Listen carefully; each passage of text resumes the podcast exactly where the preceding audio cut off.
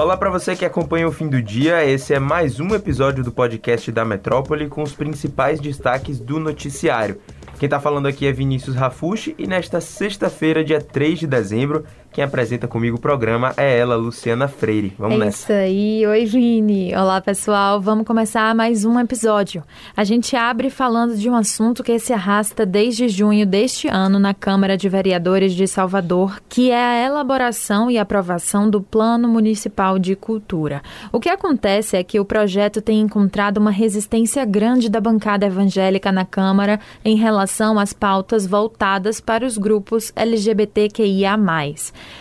O relator do plano, o vereador Silvio Humberto, que é do PSB, disse que os projetos culturais já encontram uma maior dificuldade de caminhar dentro da Câmara, mas o plano municipal de cultura tem sido maior do que o normal, isso nas palavras dele. O vereador disse ainda que o embate entre os políticos tem girado em torno do conceito dessa cultura LGBT e que essa resistência parte da própria base governista. Lembrando que a gestão municipal já tem projetos voltados para essa minoria, como o Centro de Referência LGBT.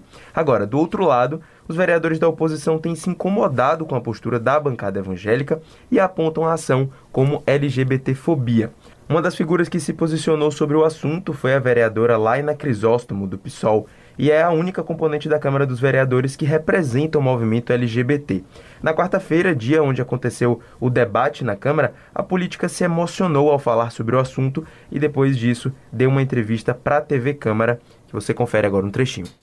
Gente se propõe a fazer um debate sobre direitos sexuais e reprodutivos, não tem nada a ver sobre comportamento LGBT. A grande questão que eles trazem como empecilho para o debate sobre direitos sexuais e reprodutivos e também sobre a cultura LGBT no plano de cultura é sobre como eles têm problema com o termo LGBT e tentam remeter LGBT a uma condição de pedofilia, de abuso sexual infantil ou de perversão sexual.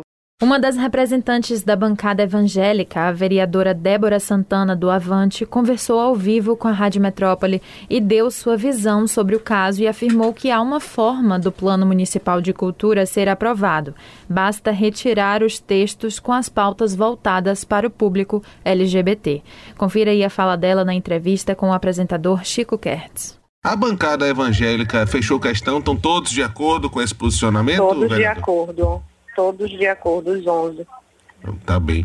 Não, muito obrigado pelo esclarecimento. A gente estava querendo tentar entender, eu continuo ainda eh, sem entender completamente, mas eu agradeço a tentativa vereadora do esclarecimento a gente aqui. Ah, eu que agradeço a, a, a dar a voz, né? E a vocês. É, é uma questão para muitos polêmica, mas para a gente é só muito simples. Tira a lista, projeto é votado sem problema nenhum. Já o presidente da Fundação Gregório de Matos, que é a instituição que elaborou o Plano Municipal de Cultura em conjunto com a Câmara, falou sobre o andamento do projeto e ressaltou que há uma confusão com o termo cultura LGBT. A fala dele foi durante o Roda Baiana, que é o programa que apresenta também aqui na Rádio Metrópole. Confira aí o trecho. E isso caiu de novo quando o plano foi para ser votado na, na essa semana travou novamente. Então, o que eu quero dizer é assim, existem duas questões aí que estão sendo confundidas. Certo? A orientação sexual não é cultura LGBTQIA. A cultura LGBTQIA é uma série de códigos e símbolos que surgiram a partir do movimento LGBT desde a década de 70 e que hoje está aí como um código específico. Bom, a gente vai seguir acompanhando esse caso e para você pegar mais detalhes sobre a história, você já sabe, acesse lá o portal metro1.com.br. Agora a gente fala de uma outra polêmica que rodou bastante pelas redes sociais. O cantor Jal foi barrado na entrada de um restaurante em Salvador, no bairro da Barra. A justificativa que o restaurante 7 deu é que o cantor não estava vestido de acordo com o dress code do local, ou seja, com as regras de vestimenta. Já publicou um vídeo em que relata o episódio e diz que, na verdade, o que proibiu ele de entrar não foi a roupa, mas sim a cor da sua pele. Ele tratou isso como um caso de racismo e gravou também um vídeo sobre isso e a gente colocou um trechinho aqui agora para vocês ouvirem. Eu estou em Salvador, da Bahia, Salvador, Bahia. Fui impedido de entrar no restaurante 7 porque estou vestido assim. Não, gente, não era indumentária. Não era indumentária. Faltavam-me talvez olhos azuis e cabelos louros. Não os tenho, não culpo quem os tem, não os quero ter, mas preciso da minha liberdade de ir e vir. Ainda segundo Patrícia, esposa do artista, a recepcionista do local não reconheceu Jal de imediato, mas, afinal, a situação seria constrangedora para qualquer cliente. Jal e a esposa afirmaram que vão prestar queixa contra o restaurante pelo crime de racismo. É isso aí. Vini, a gente traz agora notícias da Black Friday deste ano e a frustração que a data causou aos lojistas. A expectativa de superar os números do ano passado, quando os centros de compra estavam fechados em razão da pandemia, não foi alcançada. Pois é, Lu, e de acordo com os dados coletados pela Associação Brasileira de Shopping Centers, a Black Friday não chegou nem a atingir mesmo os números de 2020. Em conversa com o Metro 1, o representante da associação na Bahia, Edson Piaggio, disse que, na Bahia, os shoppings com melhor desempenho conseguiram apenas empatar com o movimento do ano passado. A expectativa de que os shoppings baianos fizessem circular pelo menos 150 milhões de reais não foi atendida. Mesmo com a data sendo estendida em algumas lojas, viu? O montante atingido alcançou apenas 60% da meta.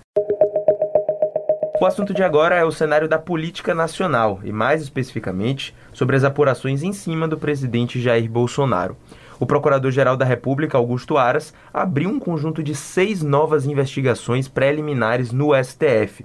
Segundo o jornal O Globo, as apurações são relacionadas ao relatório final da CPI da Covid. Além de Bolsonaro, ministros do governo e parlamentares também são alvo de aras. A pedido da PGR, os procedimentos estão sob sigilo, sendo analisados pelos seis ministros relatores que foram sorteados para cuidar dos casos. É isso aí. As petições foram divididas com base nos supostos crimes apontados pela CPI lá no seu relatório final. Todos esses pedidos se baseiam nas informações apuradas pela comissão parlamentar ao longo dos seis meses de trabalho e sem nenhuma prova adicional que foi produzida até o momento. E para encerrarmos o episódio de hoje, a gente fala do Carnaval de Salvador. Nesta sexta-feira, quem anunciou que não participará da festa caso seja realizada foi a cantora Daniela Mercury. Segundo a rainha do axé, o cenário ainda é incerto e, ainda que não tenha sido publicado um anúncio oficial do cancelamento do carnaval em Salvador, Daniela se antecipou ao dizer que não participará. A cantora declarou ainda que, apesar de ter sido mantido o carnaval em São Paulo e o pipoca da rainha ser tão tradicional por lá, Daniela não vai desfilar em 2022. É, Lu, mas a cantora declarou que os shows particulares vão ser mantidos. Segundo ela, a equipe vai tentar realizar eventos durante todo o verão, seguindo, claro, as medidas como a exigência das duas doses da vacina e também a limitação de público. Daniela Mercury finalizou no seu anúncio incentivando os fãs a continuarem utilizando máscaras e afirmando que esse não é o momento de plena tranquilidade, mesmo com a vacina salvando milhares de vidas e os números de morte caindo e a vacinação avançando. Bom, para você conferir mais detalhes dessas notícias que a gente trouxe aqui no fim do dia desta sexta-feira, basta você acessar, como a gente já falou, o portal metro1.com.br. Não deixar de conferir também as redes sociais do Grupo Metrópole e o nosso YouTube, youtube.com/portalmetro1. A gente vai ficando por aqui. Bom fim de semana, pessoal. Tchau, tchau. Valeu, Vini. Tchau, pessoal. Bom final de semana.